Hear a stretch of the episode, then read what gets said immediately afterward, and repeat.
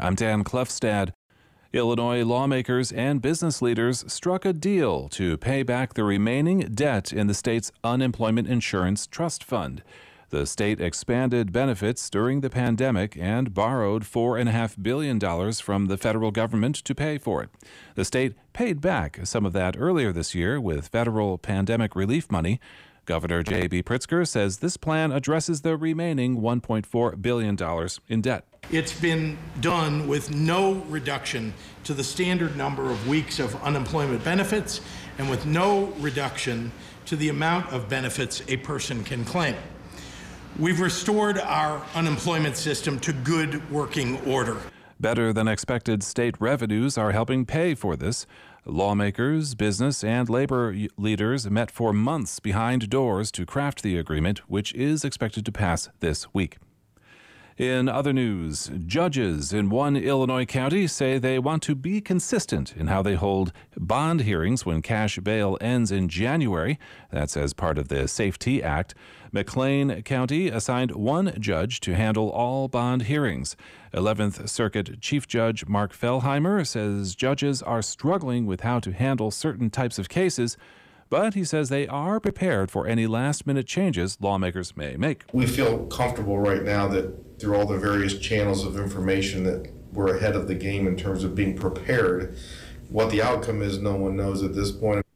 Fellheimer says judges are not in the business of interpreting the new law.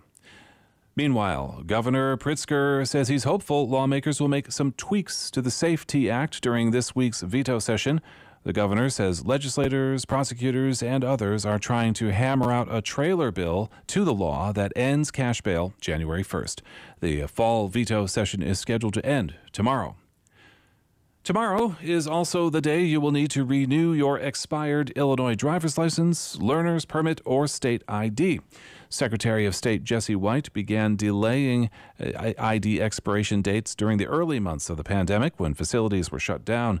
December 1st is the final deadline. The deadline extensions did not apply to commercial driver's licenses or CDL learner's permits. I'm Dan Klefstad. I'm Leah Lerner reporting WSIU News. The SIU School of Law is a recipient of a Governor's Engaging Aging Award. WSIU's Benji Jeffords has more. The Legal Clinic for Older Adults allows senior level law students to provide legal assistance to people 60 or older who could not obtain representation on their own. The clinic is one of up to 13 community organizations that are recognized yearly with the Governor's Engaging Aging Award for going above and beyond for making a positive impact on older adults. They help with drafting wills, power of attorney for healthcare and property, guardianship proceedings, and more. The clinic consists of one attorney, an office manager, and a small team of law students.